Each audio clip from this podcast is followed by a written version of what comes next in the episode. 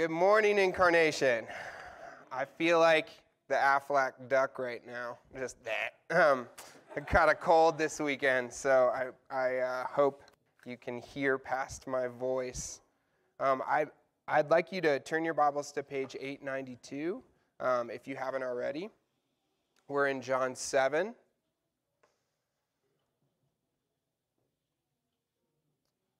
So, oftentimes uh, with my work in college ministry, I will meet students on campus, and these students will have no spiritual background whatsoever.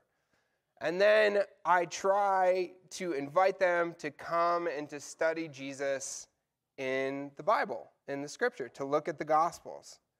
And usually I say something to them like this I really want you to engage with Jesus and who he is. And I don't want you to worry about the fact that you don't have a Christian background. And I'll continue. During the life of Jesus, the ones who seemed farthest from God were actually the people who saw Jesus for who he was. It was the tax collectors, the sinners, the ones who really knew they were far from God and they needed help. They were the ones who recognized Jesus as the Messiah. And it was the religious leaders who seemed like they had it all together and knew they were right. They were the ones who not only misunderstood Jesus, but found themselves actively opposing him. And sometimes after I finish this kind of like, uh, you know, statement to students, they, I actually have the gift of them coming to Bible study, and, and sometimes they, they do see Jesus more clearly than the students who've grown up in church the whole lives. They see that Jesus really is the same Savior for their sins. They see them, uh, they say that Jesus is the powerful King. And we've been looking at the book of John for a while now. And a few weeks ago, we saw the Samaritan woman in John 4. She's a promiscuous woman. She's from the region of Samaria. She definitely would not be considered a contender, or she would be considered a contender for someone who's farthest from God. It was the Samaritan woman. But she encounters Jesus, and she's able to recognize him so quickly as the Messiah the one sent by God. And she walks away in utter freedom and in joy when she encounters the King of Kings. And today in the passage, we see the people whom you would think would recognize Jesus, the one who's sent by God. We see the brothers of Jesus. We see the people that have made the pilgrimage to Jerusalem for the Feast of Booths, a Jewish feast. We see the Jewish leaders. Just a quick aside John calls, John often says the Jews, and what he means is not all Jews, uh, but the Jewish leadership here. So we have all these people the, the Jewish pilgrims, the brothers of Jesus, the Jewish leadership, and they should be recognizing Jesus for who he is as the Messiah because they know the scriptures. But in this passage, they fundamentally miss the identity of Jesus that he's the one sent by God to give eternal life to all that would believe in him. So I'm not really going to preach expositionally today. I basically just want to focus on two verses and tell two stories. So let's look at verse uh, 7, John chapter 7, verse 7. Jesus says to his brothers, The world cannot hate you, but it hates me because I testify about it that its works are evil. Jesus' brothers have essentially been saying to him in their previous verses, Come on, do miracles more publicly, appeal to your base. You're losing your disciples. Go up to the feast in Jerusalem and show yourself for who you are. And even though Jesus' brothers knew that he did miracles, the texts say that the brothers did not believe in him. They understood him maybe to be a miracle worker, but they didn't understand Jesus' true identity. The Samaritans in chapter 4 they recognize Jesus and his true identity, but his own brothers do not. Jesus, the brother of Je- James, the brother of Jesus, he actually eventually goes on to lead the church in Jerusalem. But at this time, he's completely oblivious to his brother's true identity as the Son of God. And Jesus says that the world can't hate his brothers. Why? Because his brothers are thinking just like the rest of the world. But Jesus is hated. And why? Because Jesus testifies that the works of the world are evil.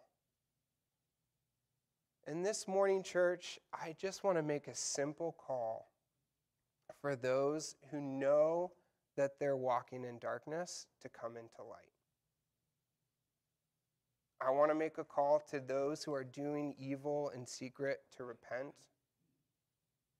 Jesus says that he exposes the evil works of the world. If you continue in hidden sin, you may seem prosperous for a while, but death and destruction lie ahead. Jesus testifies against our evil works. And he does this not because he hates us or has a hypercritical disposition towards us. He testifies against our evil works because he loves us.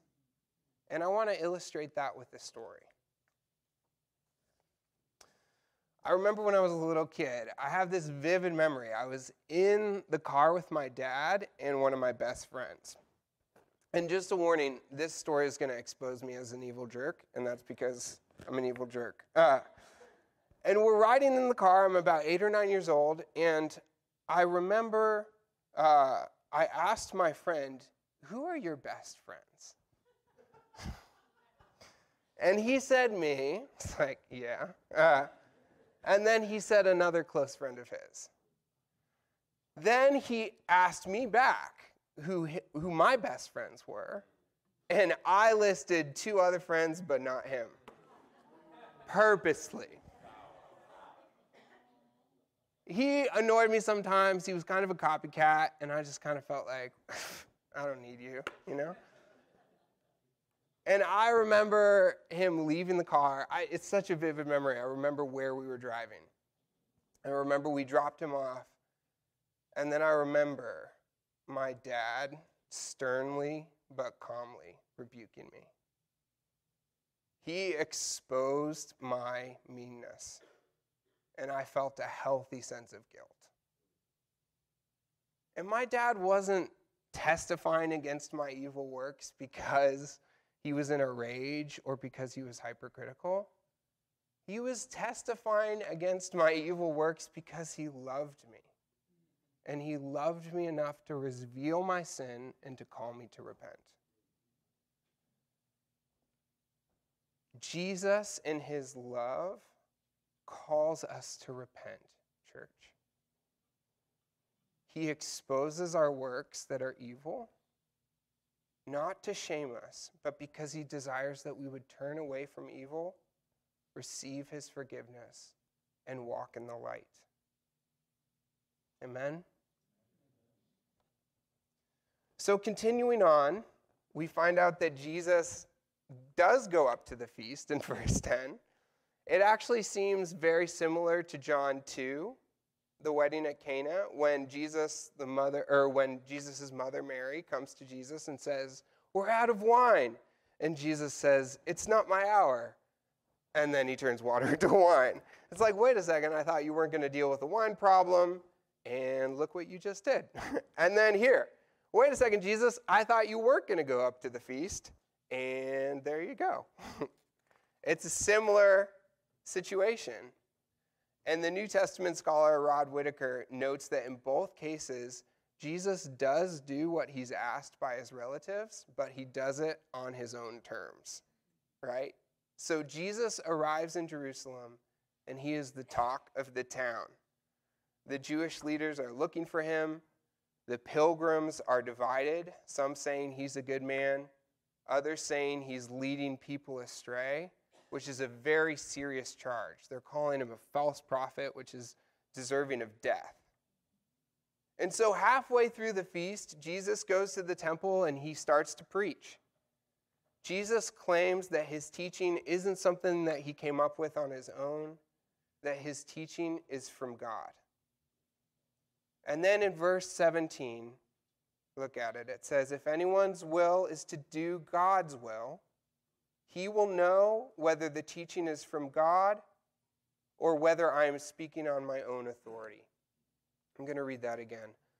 If anyone's will is to do God's will, he will know whether the teaching is from God or whether I'm speaking on my own authority.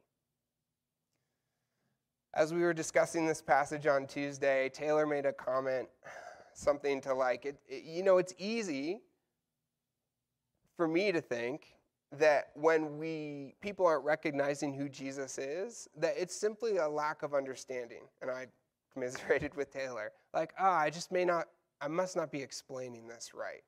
There's a reason why you don't understand Jesus, and it's because I'm not communicating well. And if we were to just clear up our their misunderstandings about Jesus, then they would believe. But the reality that we see in this passage is that people don't believe in Jesus because they want to do their will and not God's will. And, and I don't want you to hear me saying that Christian apologetics aren't important and that giving reasons in defense of the faith isn't a good thing. I believe it is. If you look at the beginning of Luke, he writes, the gospel writer writes, that he wants to give an orderly account. So there's nothing wrong with reason and apologetics. But so often, the barrier to recognizing Jesus for who he is is a matter of will and not in the mind. And so I want to tell you a second story to illustrate this. A friend of mine was meeting up with an old college friend who shared that he was falling away from the faith. And when my friend asked this friend who was falling away what had happened, he started to kind of state some reasons for why he had lost his faith. And then my friend said, in response, he asked a question. Could the reason that you be that you fell away from faith be that you just didn't want to stop watching pornography? To which he responded, Yes. That's it. And I find the same thing over and over again as I meet with people who've fallen away from the faith. It's our self centered will that prevents us from seeing Jesus for who he really is as God. So after Jesus says, if anyone's will is to do God's will, he will know whether the teaching is from God or whether I'm speaking on my own authority. And then he goes on to reveal the true self centered will of the people. The people appear to be caring about the law of Moses, but with a couple quick statements, Jesus makes it clear that their judgment is tainted because their will is not God's will. They have the appearance of godliness, but they do not truly want to do the will, the will of God. And after Jesus goes back and forth with the people, we see in verse 31 that it says many do believe, but the Jewish leadership try to arrest him. But it was futile. they can't arrest him. But even when they finally do arrest him and they crucify him, it doesn't stop Jesus. Incarnation, resistance to Jesus is futile. we can join King Jesus and be victors with him, or we can oppose King Jesus and find ourselves on the side of death. But in the end, we will bow our knee to Jesus in reverence or in defeat. Philippians 2 says that at the name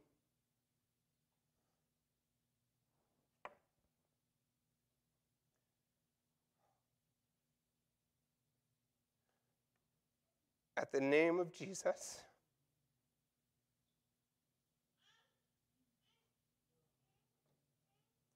Every knee will bow, things in heaven and in the earth, and that every tongue should confess that Jesus is Lord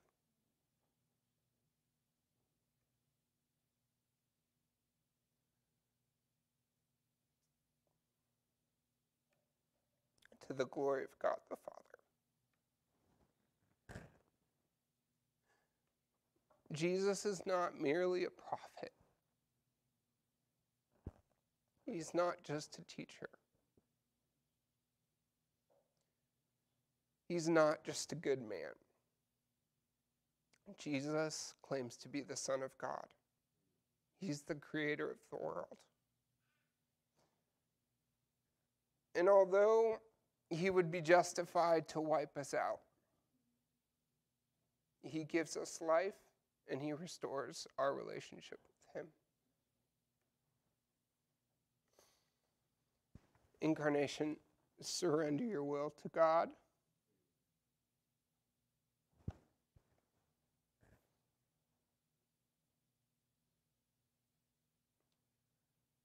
Lay down your self centered ambitions. Lay down your own terms. God provides everything you need. Jesus gives his very flesh and blood for our eternal sustenance. As we receive Christ's body today, receive Christ's body and surrender your will. And I want to end today by making a little space for us to respond to the first verse we reflected on. Jesus loves you, and because he loves you, he exposes and testifies against our works of evil. He stands ready to forgive us. We can join King Jesus and be victors with him, or we can oppose King Jesus and find ourselves on the side of death. But in the end, we're going to find ourselves bowing at his feet. And I want to lead you in a simple prayer, knowing that uh, God can bring you out of your evil works of darkness and into his light. So I just want, if you feel ready to come out of darkness and come into light, I want us to create a moment. I'm going to create a moment for us to just pray right now.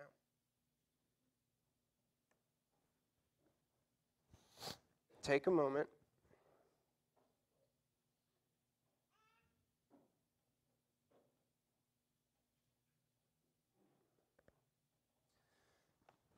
If you're aware of your opposition to Jesus bubbling up inside you right now, I just want you to ask for help.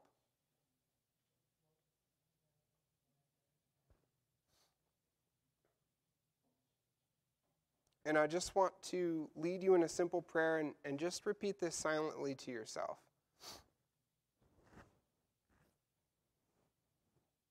Dear Jesus, I don't want to hide in darkness any longer. I need you to forgive me and I surrender myself to your leadership. Lead me out of darkness and into light.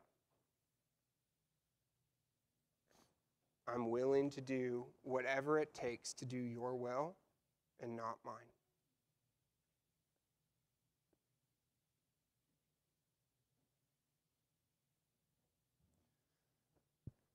I'm going to pray that prayer one more time and then we're going to close. Dear Jesus, I don't want to hide in darkness any longer. I need you to forgive me, and I surrender myself to your leadership. Lead me out of darkness and into light. I'm willing to do whatever it takes to do your will and not mine.